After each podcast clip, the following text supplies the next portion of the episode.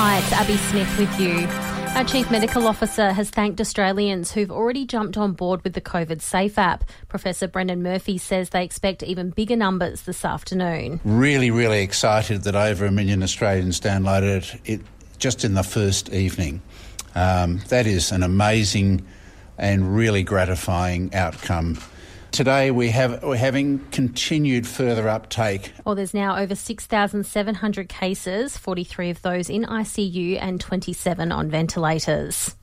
Australia's Unemployed Workers Union is demanding answers after thousands of welfare recipients missed out on a 550 a fortnight increase today. It says the Treasury website states the boosted payments will flow from today, but it'll only be paid once welfare recipients report their income.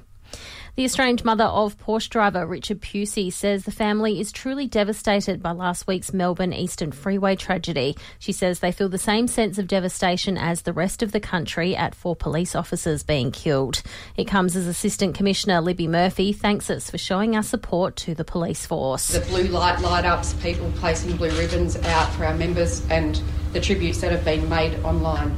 They mean a significant um, amount to our members and they buoy us, and we are very grateful. And a last minute coffee run has paid off big time for an Adelaide man. He's pocketed $1.9 million after a decision to grab a Saturday cross lotto draw while waiting for a workmate at an on the run petrol station in the state's north. The sport NRL stars Latrell Mitchell and Josh Addo-Carr have uploaded apology videos after a picture surfaced of a weekend camping trip involving a dozen family and friends. Here's Addo-Carr explaining his actions. A couple of family members of mine were going through a really tough time at the moment and I've got a contact with Latrell to go go out to his private property and try to connect to our culture again and you know, try and put a smile on their faces and, and, and, and have a bit of fun as well. New South Wales Police are investigating the gathering.